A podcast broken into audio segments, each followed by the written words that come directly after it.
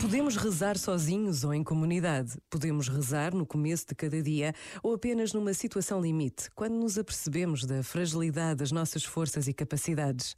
Podemos rezar como quem conversa ou podemos recitar orações, tantas vezes guardadas na memória da infância.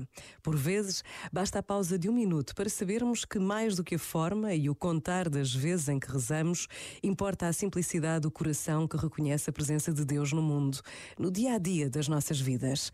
Pensa nisto e boa noite. Este momento está disponível em podcast no site e na app.